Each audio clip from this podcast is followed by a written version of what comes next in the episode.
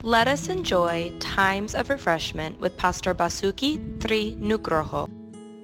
Shalom, Roma 8 ayat 6. Karena keinginan daging adalah maut, tetapi keinginan roh adalah hidup dan damai sejahtera.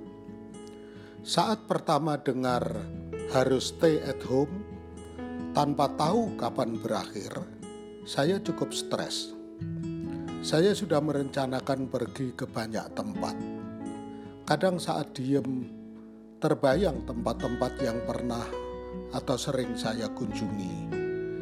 Keinginan saya sangat dibatasi oleh keadaan, dan saya merasa tidak berdaya.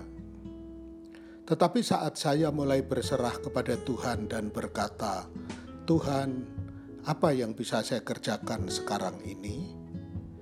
Maka mulailah berbagai hal terbuka yang bisa dikerjakan. Mengkoordinir gerakan aksi sosial, mengikuti training online, rekaman khotbah, menyusun bahan renungan, dan sebagainya.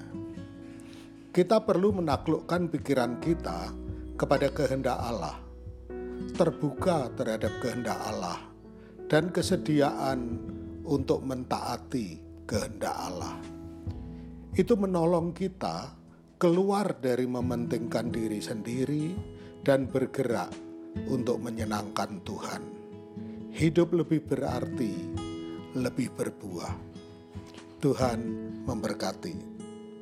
Untuk info pelayanan lebih lanjut, hubungi GBI Grace Community Center Makassar di nomor 081 343 625 334. Tuhan memberkati.